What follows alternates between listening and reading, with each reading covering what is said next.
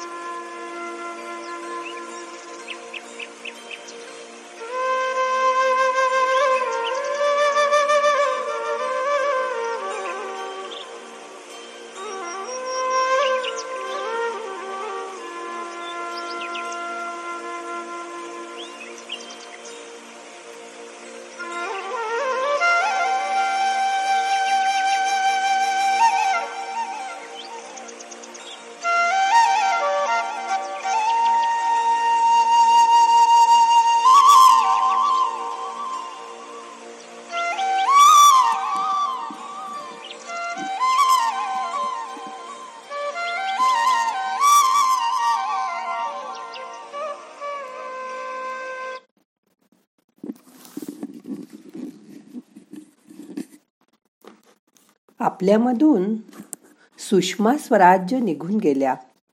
मनोहर परिकर निघून गेले. जेटली निघून गेले. झुंझुनवाला निघून गेले. या सर्व घटनांमधून आपण काय शिकलो? या सर्वांचा मृत्यू म्हातारपणाने झाला नाही.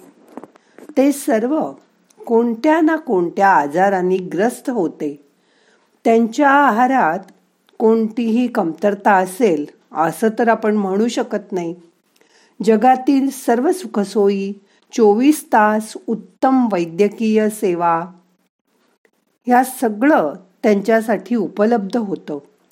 मग असं काय झालं की त्यांचं अकाली निधन झालं? बघा बरं विचार करून.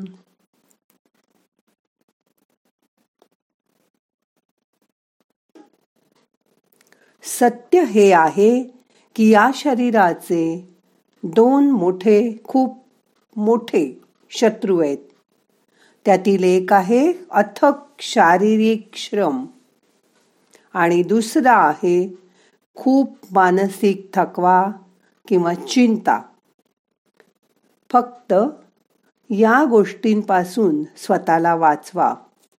आयुष्यात तुम्हाला कधीही गंभीर आजार होणार नाही. सततची औषधं चाचण्या दवाखाने डॉक्टर उपचार ऑपरेशन्स या चक्रव्यूहात अडकू नका. एकदा डॉक्टरांच्या कचात्यात सापडलात की ते उसासारखं चरकातून तुम्हाला पिळवून काढतील आणि चोळट्या होईपर्यंत दवाखान्यातच ठेवतील. Hospital is for business not for health रुग्णालय हे व्यवसायासाठी आहे. ते तुमच्या आरोग्यासाठी खरं म्हणजे नाही. रुग्णालयात आरोग्य मिळालं असतं तर हे सगळे मोठे नेते आज हयात नसते का? कधीही कोणासाठीही भूक तहान विसरून अथक परिश्रम करू नका. कारण तुमचं शरीर पुरेशी विश्रांती घेऊन संपूर्ण निरोगी असेल तरच तुम्ही आहात. आणि तुम्ही असाल तर तुम्ही इतरांना मदत करू शकाल साथ देऊ शकाल. प्रत्येकजण स्वतःचं नशीब आणि कौशल्य घेऊन जन्माला आलेला असतो. म्हणून जास्त काळजी करत बसू नका. आपल्या इच्छांना कधीच अंत नसतो. आहे त्यात समाधानी राहायला शिका. जीवनात पद आणि प्रतिष्ठा ही महत्वाची गोष्ट आहे पण त्याही पेक्षा सर्वात महत्वाचं आहे ते तुमचं शरीर. तुमचं शरीर जोपर्यंत निरोगी आहे तोपर्यंतच तुमचं महत्त्व आहे. एकदा आरोग्य ढासळलं की तुम्हाला कोणीही विचारणार नाही. आरोग्य सांभाळा. तुमचं आरोग्य हाच तुमचा दागिना आहे. असा विचार करा. जोपर्यंत शरीर निरोगी आहे तोपर्यंत तुमच्या जीवनाचं सार्थक आहे. म्हणून आरोग्य सांभाळायची ह्या अक्षतृतीयेपासून सुरुवात करा. शक्यतो दवाखान्यात जायचं टाळा. वेळेवर जेवण घ्या. रोज चालायला जा. रोज ठराविक व्यायाम करा. प्राणायाम करा. ध्यान करा आणि स्वतःला जास्त जास्त फिट ठेवायचा प्रयत्न करा.